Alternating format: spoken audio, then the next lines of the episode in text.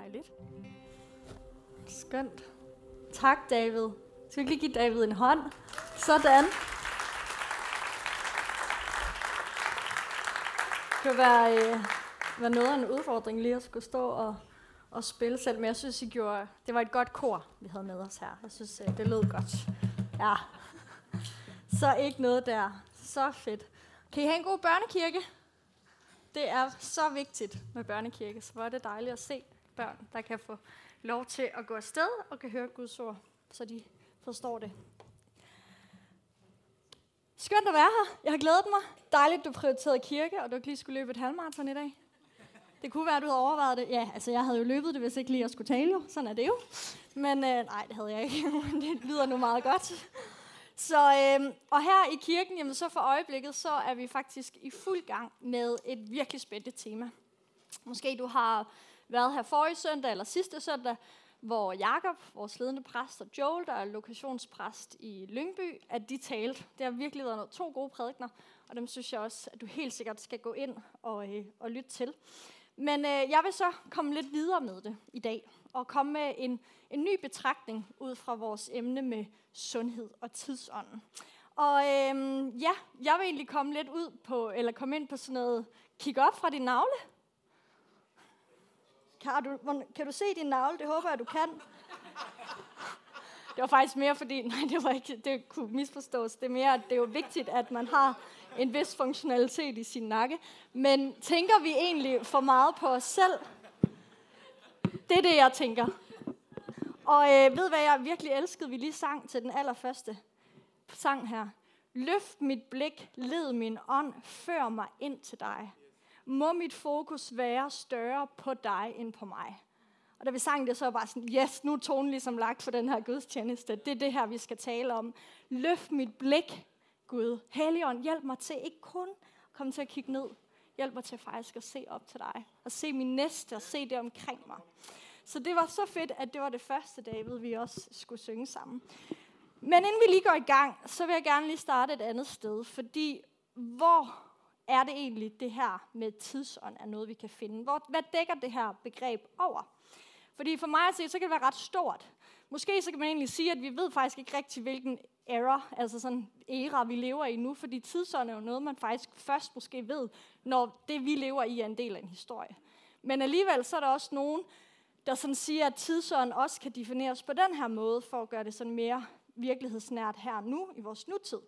At tidsånden er det, som vi på et givet tidspunkt er med til at, der på et givet tidspunkt er med til at bestemme, hvem vi er og hvad vi gør. Altså hvordan vi vælger at definere vores identitet, og hvordan vi vælger at handle på den, så vi kan placere os selv med mening og retning i vores liv, i samfundet, og ikke mindst ind i tiden. Mm. Og tidsånden, det kan også for mig sådan beskrives lidt med, at det består sådan af forskellige historier, det er forskellige bevægelser. Det er noget, der former os mennesker, og dermed er det også med til at forme vores tid. Så sådan, det er lidt tidsånd for mig.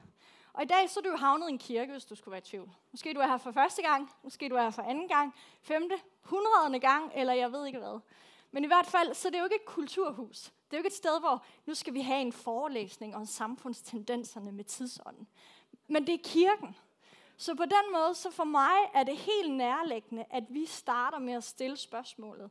Hvordan er kirkens reaktion på tidsånden? Hvordan forholder vi os til de her forskellige historier, de her bevægelser, vi ser, det der bliver udtalt, det vi kan iagtage, det vi kan se, hvordan forholder vi os til det som kirke? Måske er det nogle bevægelser, du bevidst er en del af, bevidst ikke er en del af og distancerer dig fra. Måske der er noget her, som du slet ikke rigtig har tænkt over. Men for mig at se, så bør kirken faktisk altid være aktuel ind i den tid, vi er i. Vi skal altid bestræbe os på at forstå vores tid og tale ind i det, vi faktisk ser, uden at vi går på kompromis med vores teologi og det, vi faktisk står på. Vi har en forpligtelse til at være lyttende. Hvad sker der? Være opmærksom. Se, hvad der er. Og, øh, og så vi sådan ligesom forstår, hvad er det, der sker omkring os. Og konkret betyder det så, at vi lytter til tidens tegn. Vi lytter til det, som er med til at definere tonen. Vi lytter til, hvad der bliver kommunikeret. Vi lytter til alle de her bevægelser og tendenser. Og der har vi en forpligtelse, ja, vi har faktisk et kald som kirke. Vi har faktisk til at tale de gode nyheder. Evangeliet, det betyder de gode nyheder. Vi har lige, vi har lige haft nadver. Vi fejrer simpelthen evangeliet sammen. Vi ihu kommer Jesus og hvad han har gjort. Og der har vi faktisk en forpligtelse til at tale håb, til at tale genoprettelse, tilgivelse, tro, alt det her, jeg kan blive ved. Og min tidligere præst i Kolding, han refererede tit til en anden præst i Kolding, ældre præst, som sagde, det er meget vigtigt, at du går med Bibelen under den ene arm, og du har visen under den anden. Og det, det har sådan slået mig mange gange. Også fordi, at jeg læste ja, sociologi på det tidspunkt, så jeg tror bare, det slog mig sådan, selvfølgelig skal vi jo det. Vi skal jo ikke bare gå her og kun forstå Bibelen. Vi skal jo heller ikke kun forstå samfundet. Vi skal have en eller anden balance i at forstå, hvor vi er, uden at vi går på kompromis. Vi skal vilde vores samfund. Og vores tema, det handler jo ikke så bare om tidsånden. Det handler faktisk om sundhed og tidsånden. Og det synes jeg er ret godt fundet på, hvem end det er, Kenneth eller Jakob eller hvem end. Det er i hvert fald et fedt tema, som jeg har glædet mig over at skulle lave en prædiken omkring. For det sætter sådan en vigtig ramme for os som kirke, til så at kunne stille os selv nogle gode spørgsmål. For eksempel så kan det lede os til, at, blive, at vi stiller et spørgsmål, der hedder, hvordan forkynder vi så som kirke en sundhed ind i den her tid, vi så lever i? Hvad er sundhed ind i den tid, vi lever i? Hvad står mennesket i? Hvad står din kollega i? Hvad står du i? Din familie, dine venner? Hvad oplever vi i den her tid? Hvor er samfundet på vej hen? Hvad har vi brug for at i talesætte, for at kunne se sunde individer, et sundt samfund, en sund kultur, sunde børn og unge? Hvad er det, vi har brug for til ånd, til sjæl, til læme? Fordi det er jo netop det, evangeliet kan. Det kan faktisk komme her og give os, ligesom vi sang, en helt almindelig stor fred, fordi vi ser på Jesus. Og vi ser sådan en samfundsudvikling, som sådan, hvis jeg må sige det sådan, synes jeg, har udviklet sig til, at vi i højere grad ser, at mennesket det er i centrum. Og det kan være, at jeg bevæger mig ud på dybt vand, det ved jeg ikke. Nu er det mig, der har mikrofonen. Men øhm, hvis vi går sådan 100 og 100 tilbage, år tilbage, jamen så, øh, så ser jeg lidt, at, at mennesket måske ikke på samme måde tillagde sig selv en lige så stor værdi. Altså forstå mig selv, forstå mig ret. Det gik ikke på samme måde meget mere ind i sig selv for at skulle finde svarene. Og hvad mener jeg med det? Jeg mener, at for eksempel i renaissancetænkningen, jamen så skete der faktisk noget med mennesket. Det begyndte at opfatte sig selv anderledes. Måske du har hørt sætningen, jeg tænker, derfor er jeg. Jeg tænker, derfor er jeg til. Det var Descartes, som sagde det. Som sagde, at jeg tænker, altså eksisterer jeg. Og en folkekirkepræst fra Aalborg, han brugte det her i en podcast, og det har bare sådan hængt fast ved mig, fordi jeg tænker, at der er noget om det. Og der siger han så, at måske er det faktisk første gang i verdenshistorien, at vi så er i gang med et eller andet stort eksperiment, hvor mennesket jo netop tænker, at vi skal ind og finde det der særlige i os selv. Samme præst han refererer til en anden kanadisk filosof, der siger, at for første gang vil mennesket nu kunne have sig selv at referere til. At før var det måske noget andet metafysisk, eller et eller andet, der sådan var det, menneskene så hen mod. Men nu, altså, vi kigger meget ind. Vi kigger meget ind. Og, og noget af det kan være godt, men noget af det tror jeg faktisk også skaber en usundhed blandt os. Så med andre ord, så var det førhen ikke mig selv, man skulle på samme måde finde svarene i. Det fandtes et andet sted. Og hvis jeg bare må sige det, jeg synes, det ligger også et enormt pres på os. Vi er altså mennesker. Bare mennesker. Jeg kommer til kort. Jeg kan være ustrækkelig. Jeg kan fejle. Jeg ved ikke, om du kan, om du bare er helt perfekt. Men det kan jeg godt nok komme til, og det kan Christa skrive under på. Double highlight. Men midt i den her samfundsudvikling med mennesket i centrum, selvcentrisme, så ser vi så også, at det går virkelig stærkt. Jamen, vi kan faktisk blive helt forpustet. Og nogle gange så kan vi glemme bare at leve i nuet og faktisk være fuldt ud taknemmelige for det, vi har. Og der, der, det er, jeg har lige to sociologer tilbage, men der er en, der hedder Hartmut Rosa, han siger, det som accelerationen og hastigheden, det har gjort ved os, det er, at vi faktisk mister fornemmelsen af os selv. Det går virkelig stærkt. De unge synes, det går stærkt. For stærkt. Vi glemmer at stoppe op, se på os selv på en sund måde. Og midt i det, så er der også rigtig, rigtig mange valg. Og her vil jeg lige bringe den sidste forsker i spil, bare lige for at sætte rammen, inden vi også skal ind i Guds ord. Men det skal, der skal træffes mange valg. Og der er en sociolog, der hedder Giddens, der siger, vi er vores valg. Jeg ved ikke, om jeg sådan er helt enig. Det kan man diskutere, det kan vi bruge lang tid på at diskutere. Fordi mit valg, altså, jeg er ikke mit valg. Jeg er et barn af Gud. Jeg lever i Jesus Kristus. Men omvendt kan man jo så sige, det er vel også et valg, at jeg så har valgt at tro på ham. Så på den måde, så har vores valg faktisk en betydning for, hvem vi også ender med at blive. Men det kan udfordre samfundet, fordi det kan udfordre mennesker til at tænke, at hvis jeg så træffer et forkert valg, så kan jeg jo næsten blive panisk for, hvad det betyder. Lykkes jeg ikke nu? Hvad sker der? Fejler jeg? Hvis jeg fejler, skal jeg så leve med konsekvensen af det her valg, og så kan jeg kun pege på, at det er mig selv, der er skyld i det. Og det kan distrahere os. Det kan gøre, at vi faktisk glemmer den der tillid, vi har snakket om.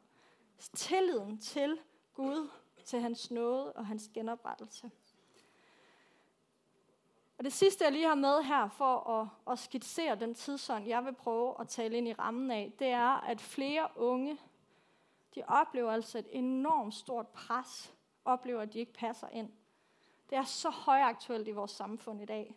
Vi prøver febrilsk at finde ud af, hvad er det her pres? Hvor kommer det fra? Og det er med god grund. Det er virkelig med god grund. Fordi hvor kommer det egentlig fra? Børns Vilkår de udgav en ny undersøgelse her i starten af september, hvor der faktisk er, at sådan, det peger på, at hver anden pige i 8. klasse er ikke glad for, hvem hun er. Og her er Selma fra 8. klasse, der så siger det her. Altså, det er meget, man skal leve op til. Og man skal være den, der har det perfekte liv med mange venner. Se godt ud, poste rigtigt, øh, de rigtige ting og sådan noget.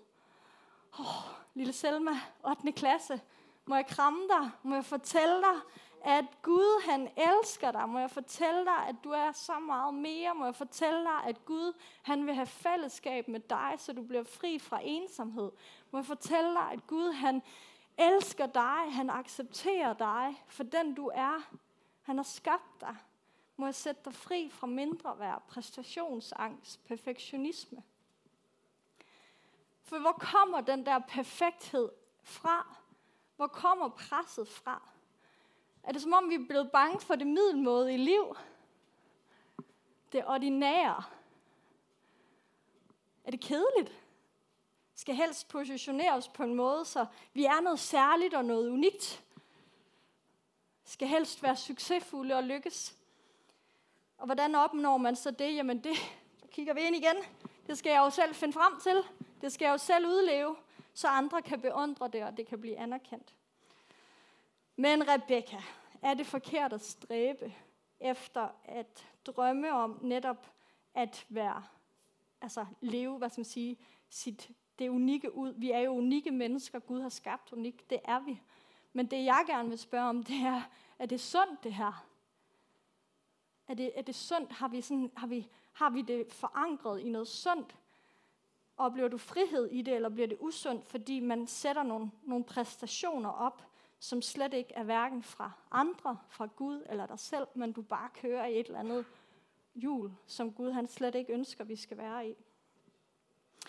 Så jeg vil gerne stille grundspørgsmålet, som jeg tror mange tænker, uden man nødvendigvis ved det.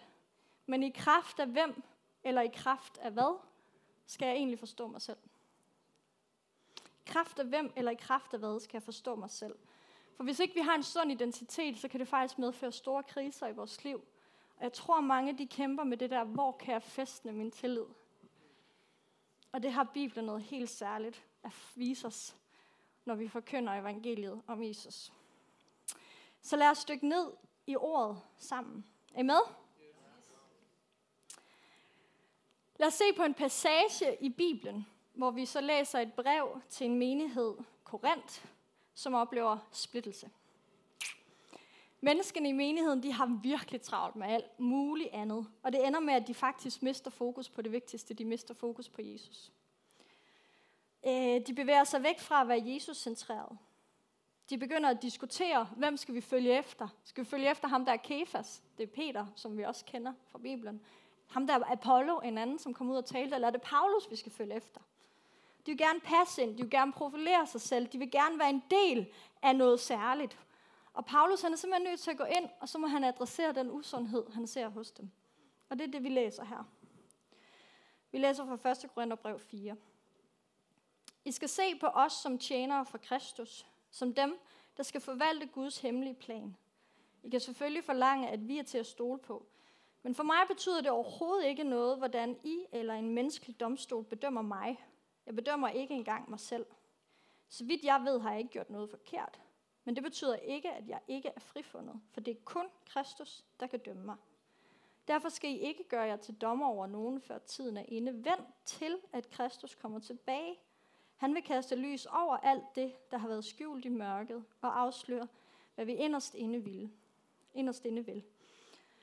Til den tid vil Gud give hver enkelt den anerkendelse, han har fortjent. Kære venner, jeg har brugt mig selv og Apollo som eksempel, så I kan forstå, hvad der menes med ordene, Hold jer udelukkende til skrifterne. I må ikke fremhæve jer selv og prale med, at I kender en af os. Hvem har gjort dig til noget særligt? Har du måske noget, som du ikke har fået forærende? Lad være med at prale, som om det var din egen fortjeneste. Au.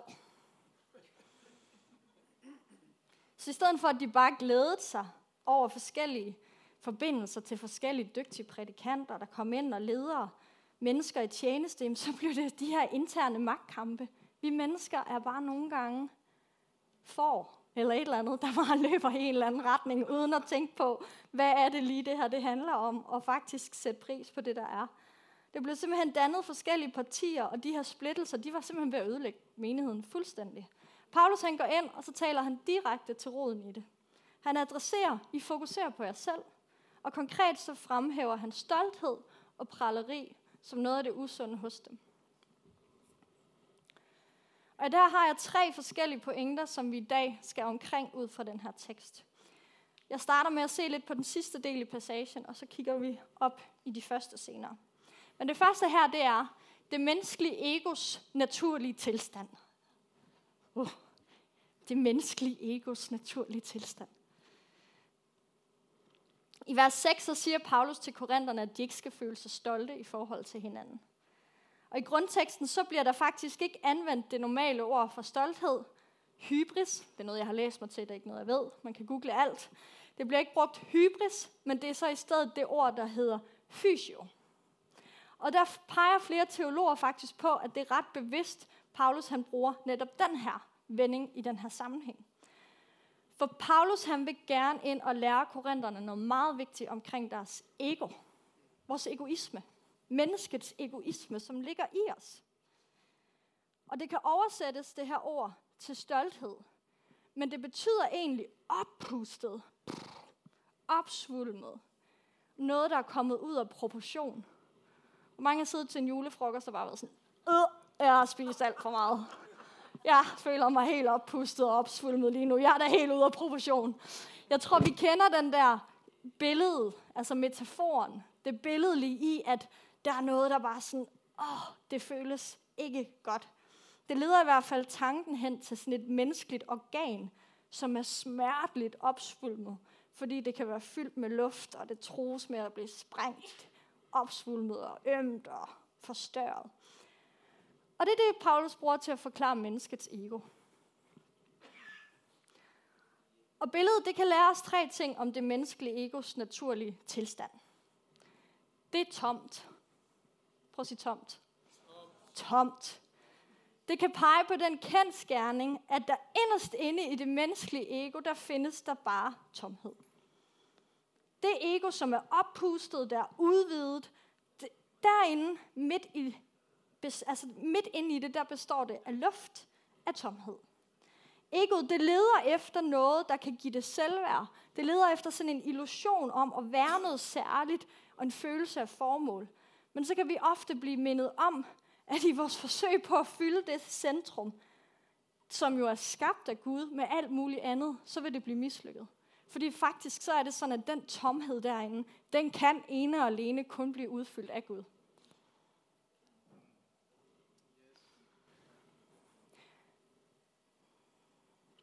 Det næste, det er travlt. Så travlt. Travlt. Den har travlt med sig selv. Det søger at tiltrække opmærksomhed, og så er det travlt med to, ting. to ting. Det er travlt med at sammenligne, og så er det travlt med at prale. Egoet er altså i sin natur stolt. Og C.S. Lewis, en fantastisk teolog, han skriver i bogen Det er kristendom, der skriver han det her. Og det er virkelig godt. Stolthed har ingen fornøjelse af blot at eje noget, kun at få mere end naboen. Vi siger, at folk er stolte af, at de, at de er rige eller dygtige, eller fordi de ser godt ud, men det er egentlig ikke rigtigt. De er stolte af at være rigere, dygtigere, eller fordi de ser bedre ud end andre. Så hvis alle andre blev lige så rige, dygtige, eller kom til at se lige så godt ud, jamen så ville der vel ikke være noget at være stolt af. Tak, C.S. Lewis. Stoltheden er altså, som C.S. Lewis siger her, glæden ved faktisk at have mere end andre. Vi prøver hele tiden at sammenligne os med andre. Overgå dem, så vi har noget at prale af. Så egoet der, det prøver at fremhæve sig selv. Højne vores selvagtelse om, hvem jeg er. Søger desperat at prøve at fylde den der tomhed, der så kan være. Med den der, at blive ved med at prøve at, at give den den der dybe følelse af at komme utilstrækkeligheden kvidt.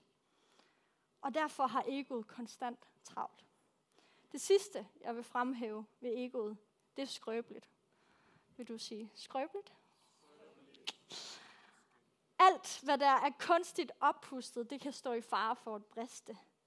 Forestil jer en ballon, der bare bliver pustet op og pustet op og pustet op, og så, hvad sker der, hvis vi bliver ved? Det kan ikke holde mere. Det brister. Og hvis vi propper os med luft i stedet for noget med gods i, noget substantielt, så vil den her gas før eller siden gå ud af ballonen. En falsk følelse af overlegenhed er i bund og grund det samme som mindre værtskompleks. Det, der puster sig op, det står i fare for at tabe den her pust, og til sidst sidde tilbage med mindre værtsfølelser. Og nu skal vi kigge på et citat fra en sanger, der hedder Madonna. Hvem kender Madonna? Ja, en dygtig kvinde. Og hun er virkelig selvbevidst, viser det sig. Fordi hun er meget ærlig. Det betyder ikke, at hun er dårligere end andre. Hun er bare ærlig. Hun siger til et interview i Vogue, et modemagasin, at det, der driver mig i mit liv, er en frygt for at være middelmodig. Det hjemsøger mig hele tiden.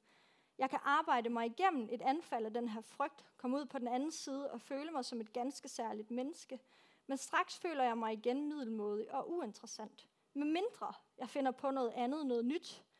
Og selvom jeg er blevet til noget, så må jeg jo hele tiden bevise over for mig selv, at jeg er noget. Jeg har endnu ikke kæmpet mig helt ud af, og det lykkes mig sikkert heller aldrig. Egoet, det er grundlæggende noget, der ikke kan finde hvile. Min selvopfattelse, min længsel efter selvværd, mit behov for at vide, at jeg er noget, det bliver aldrig opfyldt. Hvorfor? Fordi det her ego, det er faktisk umætteligt. Det kan ikke mættes. Det kan ikke mættes, med mindre at vi faktisk fylder det der tomrum med Gud. Så Paulus han vil gerne vise korinterne det her. Han vil gerne fortælle, hvilken forskel evangeliet gør, og fortælle dem om, hvad der har forvandlet ham. Så i vers 3 og 4, så betoner Paulus det her med, at evangeliet, det har forvandlet hans følelse af selvværd, hans selvagtelse, hans identitet fuldstændig. Det er forvandlet. Han, øh, han har fået, egoet har fået en helt anden dagsorden. Det er ikke tomt, det er ikke travlt, det er ikke skrøbeligt. Han går imod det der. I stedet så vælger han ydmygheden. Og det er forankret i evangeliet for ham. Han siger altså, at stolthed hører ikke til nogen steder. Og i Jakobs brev, der læser vi også, at Gud står de stolte imod, men de ydmyge, dem viser han hvad? Noget. I stedet er det modsætning, vi skal have fokus på. Det er ydmygheden, vi skal fremelske. Så hvordan tænker vi egentlig om os selv? Hvad er din selvopfattelse? Hvordan ser du dig selv? Det leder mig til det andet punkt her, med en forvandlet selvopfattelse, som Paulus er inde på. Han beskriver, at den er forvandlet. Han fortæller, at han i bund og grund er ganske ligeglad med, hvad andre de tænker. Han er i bund og grund ligeglad med, hvordan andre opfatter ham, hvordan han dømmes af dem helt konkret. Og det er så ind i, at han, hvordan de bedømmer ham i tjenesten. Og bedømmelse i den her sammenhæng, det kan være det samme lidt som kendelse eller godkendelse. Det der med at være ja, godkendt og accepteret. Ligesom Madonna også satte ord på. Og her er Paulus altså ikke interesseret i, hvad andre de siger om ham. Hans selvværd, hans selvagtelse, identitet, den er ikke bundet op på andre menneskers bedømmelse og deres vurdering af ham. Paulus' ego, det er ikke oppustet. Hvad er det i stedet? Det er opfyldt. Det er opfyldt af Gud. Det er opfyldt i fuldt ud at vide, hvem han er i ham. Og hvordan er han så nået til det sted i sit liv, hvor han ikke tillægger det her ego en så stor betydning som noget andet i hans væsen? Han er nået dertil, fordi han konkret bliver ved med at, at tale det her ud over sig selv. Han, han hviler i sig selv og hviler i, hvem han er i Gud. Han kender sin identitet fuldt ud, og han er ikke hvad? Han er ikke selvcentreret, han er Kristus-centreret i sit liv. Så det er altså sådan en ydmyghed i mangel på lidt et bedre ord, som fortæller, at han er forankret i evangeliet. Han baserer sit liv på, hvem han er i Jesus. Han siger også et andet sted, at han jo har lært at være tilfreds under alle forhold. Jeg ved ikke, om I har hørt det skriftsted. Og det er sådan ligesom sagt, den engelske, samme, altså engelske ord her, det er sådan content, at være fuldt ud tilfreds. Og jeg tænker, at det både kan være fysisk, om jeg har mad nok, om jeg har sovet godt nok, men det kan godt nok også være mental tilstand. Han er fuldstændig tilfreds i, hvem han er i Gud. Han hviler bare i det. Det er så inspirerende. Og det her, det kan være en, nu kalder jeg det sådan en frisættende selvopfattelse. Hans opfattelse af sig selv, den er fuldstændig fri, fordi han ved, hvem han er i Gud. Men hvordan kom Paulus derhen af? Lad os prøve at snakke om to forskellige grøfter, jeg kan se for mennesket. Den ene grøft, lad os sige, den er herover. Det kan være en grøft af, at vi tænker lavt om os selv. Den anden grøft herover, det kan være en grøft af, at vi tænker for højt om os selv. I grøften herover, hvor jeg tænker for lavt, jeg er heller ikke noget værd. Det er også bare min skyld. Jeg dur ikke til noget. Hvorfor kan jeg ikke bare være som ham der? Det vil også være meget lettere. Hende der, hun er meget dygtigere. Herover der oplever vi virkelig at kæmpe med nogle mindreværdskomplekser, og vi er der nok alle sammen i bund og grund i ny og næ.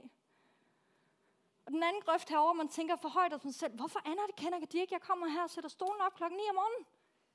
Det er da simpelthen noget, de burde se. Alt det tid, jeg ligger her. Alle de timer ekstra, jeg ligger på arbejde. Hvorfor ser de ikke min indsats her? Jeg er da mere værd end det. Jeg har da krav på noget mere. Jeg er da simpelthen så unik. Og det er meget karikeret sat op med de her to. For så forstår mig rigtigt. Jeg prøver jo ikke at sige, at vi ikke må have høje tanker om os selv. Gud han fortæller os vel netop, at vi er højt agtet, vi er elskede, og vi er skabt unikke. Så det er jo en sandhed. Men det jeg i stedet prøver at sige, det er, at jeg gerne vil fremhæve, hvornår vi skal være opmærksom på, at vi ikke kommer til at tænke sådan unødvendigt for meget på os selv. Enten ved at tale os selv for meget ned, eller ved at tale os selv usundt for meget op. Så hvad er kernen i den her frihed, Paulus han finder frem til i en ydmyghed, hvor han forstår sig selv i evangeliet? Han tænker ikke bedre om sig selv. Han tænker ikke dårligere på sig selv. Hvad gør han? Han tænker mindre på sig selv.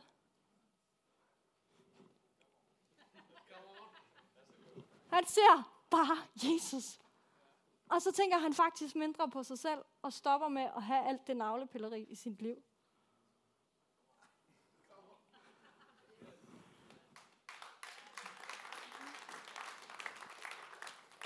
Så det er ikke me, myself and I. Det er altså den sande ydmyghed, som jeg læser det her. Og det befrier ham faktisk fra hele tiden at skulle tænke bedre eller dårligere om sig selv og sit ego og alt det her. Han tænker bare mere på Kristus. Det betyder ikke, at du skal negligere dig selv. Overhovedet ikke. Jeg taler ikke dig ned i det her. Jeg taler dig op, fordi Gud har skabt dig til at se ham. Så det sidste punkt. Hvordan kan vores selvopfattelse så forvandles? Hvordan nåede Paulus frem til den her velsignede selvforglemmelse? I verset, vi læste tidligere, så stod der, jeg er egentlig ligeglad med, hvad andre synes, men jeg er også ligeglad med, hvad jeg selv synes. Og her siger jeg heller ikke, at vi ikke skal være i kontakt med os selv og være selvbevidst. Men det er det der med, at han ikke bedømmer sig selv. Han tillægger hverken andre eller sin egen bedømmelse nogen betydning. Både Paulus, Madonna vi læste om, vi mennesker, vi søger den her godkendelse, den her accept, det ligger i vores ego. Paulus han har ikke været undtaget fra det. Men Paulus han bruger i verset et billede af en domstol. Og det vil jeg gerne have, at vi lige opholder os lidt ved. I passagen så står der den menneskelige domstol. Og man kunne måske beklage, beskrive det med sådan en anklagebænk. En bænk, du sidder på i en retssal, inden du skal have din dom. Og vi mennesker, vi vil helt naturligt søge efter, som sagt, at være godkendt. Og det betyder vel også, at vi i virkeligheden hver eneste dag kommer til at stå lidt over for en menneskelig dom. Vi vender hver dag tilbage til den her retssal. Vi enten dømmer os selv, vi dømmer andre, dømmer hinanden. Vi lader samfundet dømme os. Og vi sætter os altså på den her anklagebænk helt ubevidst. Og uanset om vores selvværd eller vores selvtillid, det er højt eller det er for lavt, så vil vi hver dag prøve at finde den her godkendelse, den her frikendelse. Og vi kan komme til at lade andre menneskers bedømmelse bestemme vores identitet. Men retssagen, den er faktisk overstået for Paulus' vedkommende. Han sidder ikke på den der anklagebænk. Det er slut. Hvorfor er det det? Men den er slut, fordi den endelige dom, den er afsagt. Hvorfor? Det er ret enkelt. Han ved, at andre mennesker, de kan ikke retfærdiggøre ham. Og han ved også, at han heller ikke kan retfærdiggøre sig selv. Han siger i stedet, det er Herren, der dømmer mig, og det er Guds mening om mig, der er den eneste, der har betydning. Og kristendommen her, vi har lige fejret nadvåren, kristendommen er så smuk, fordi du er også godkendt på forhånd. Og du kan også leve et liv, uden at du skal bevise noget eller gøre dig fortjent til noget. For her bygger godkendelsen ikke på livsførelsen. Livsførelsen, den bygger på godkendelsen. Paulus han vælger altså ikke at sætte sig på den her, jeg prøver sådan rent visuelt at have en anklagebænk her, hvis du skulle være i tvivl, når jeg laver et squat. Men sætte sig på anklagebænken. Han ved, at Jesus han satte sig der for ham. Han ved, at Jesus, ligesom vi ved det fra evangeliet om, at Jesus hang på det kors i stedet for mig. Han ved, at Jesus han sidder der, og det er de gode nyheder, som er for os alle sammen, at i stedet for, at du og jeg skal dømmes på den anklagebænk, så sidder Jesus der. Han tog det hele for os. Men det er en udfordring at skulle tænke sådan her hver dag. At vælge ikke at lade den her retssal den her bedømmelse fylde og optage vores tanker. Så min bøn til os i dag, min opfordring til os i dag, det er altså ikke vigtigt, hvad andre mener. Ja, næsten endda, hvad du selv mener. Det eneste mening, der virkelig betyder noget, det er Guds mening om dig. Du lever for et publikum alene. Hvad siger I, Gud? Han siger, der er, der er ingen fordømmelse for dem, der er i Jesus Kristus. Der er ingen fordømmelse for dig, der er i Jesus Kristus. Han sagde til Jesus, Du er min elskede søn, i dig har jeg fundet velbehag, da han bliver døbt. Og det samme siger han over os, det vælger jeg i hvert fald at tolke. Du er min elskede søn, i dig har jeg velbehag. Du er min elskede datter, i dig har jeg velbehag. Jeg startede med at sige, i kraft af hvem eller hvad kan jeg forstå mig selv. Jeg kan ikke andet end at pege på Jesus. Det er det eneste, der kan besvare det spørgsmål. Så lad os bede til ham om, at vi må forstå mere og mere om ham. Lær ham endnu bedre at kende. Måske du har været kristen i lang tid, men hver dag, hver gang du kommer i kirke, må du komme ind med en ny nysgerrighed for at lære evangeliet at kende på en ny måde i dag. Lad os ikke blive sådan, vi tror, vi ved det hele. Der er mere igen i dag. Der er mere igen i dag. Skal tilliden opbygges til Gud. Så det er der, vi skal starte. Lyt til, hvem han fortæller, du er. Lad os ikke være centreret om os selv, men lad os være centreret alene og omkring, hvem Kristus han siger, vi er. Og når vi gør det, så sker der altså noget helt fantastisk i vores liv. Vi begynder at kunne sprede den her kærlighed, vi også så, at Jesus han spredte til mennesker omkring os, for han var så optaget af det, der optog faderens hjerte. Må vi være så optaget af det, der også optager deres hjerte, for at se mennesker omkring os. Hvis vi stopper med at være så optaget af, hvad synes alle om mig? Hvordan går det med mig? Parentes, selvfølgelig er der perioder i vores liv, hvor det er det her, vi skal passe på, for at blive sunde på den anden side. Så parentes slut. Men i hvert fald, det er, når vi kigger så meget ind, og vi tænker unødvendigt og usundt for meget på os selv. Det gør altså noget ved os. Det gør noget ved vores, hvad vi optager os med. Og jeg må bare indrømme, at når jeg oplever at være det mere selvoptaget i mit eget liv, når jeg er i den her grøft, det kan også være den anden for den sags skyld, jeg oplever simpelthen, at jeg bliver distraheret. Jeg oplever faktisk helt konkret, at fjenden, han går ind, og han stjæler min tid. Han stjæler min opmærksomhed. Han frarøver mig, at jeg har mulighed for at se mennesker omkring os, omkring mig. Jeg kigger for meget indad, og jeg mister mit udsyn for andre. Og jeg mister at huske at kigge op på Jesus. Så jeg tror, der er noget her, hvor vi virkelig har noget at lære, ligesom Paulus han fortæller. Jeg vil afslutte med igen at referere til C.S. Lewis. Han siger, at nu har jeg fundet et udgangspunkt, i kraft af hvilket jeg kan forstå mig selv. Og det er Jesus. Nu har jeg fundet et udgangspunkt, i kraft af hvilket jeg kan forstå mig selv. Og det er Jesus. Jeg tror, vi skal bede sammen. Måske din måde at respondere på os er, når vi går over i en lovsang senere, også bare lige at sidde og lade det her, jeg sagde til David, at vi kan lade det bundfælde, og så er han sådan, oh, that's such a good word.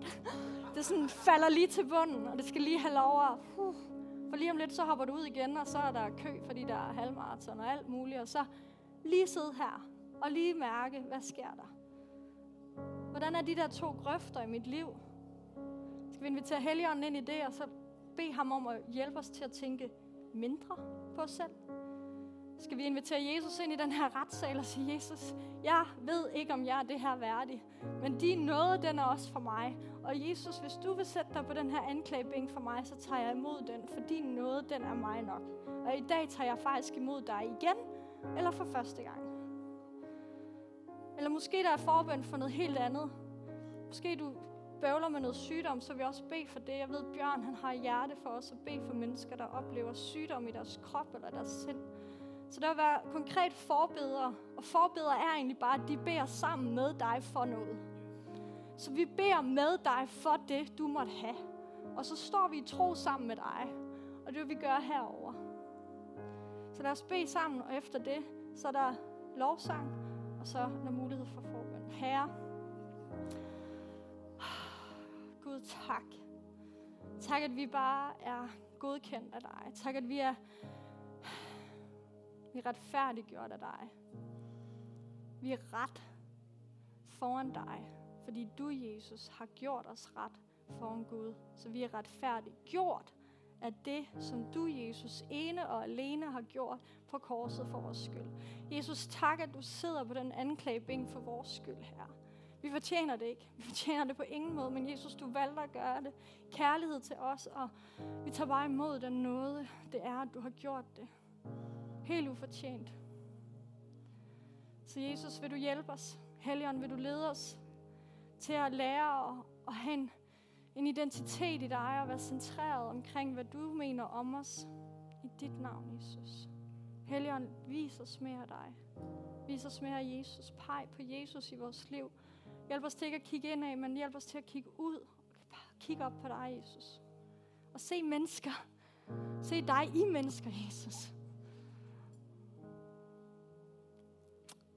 Amen.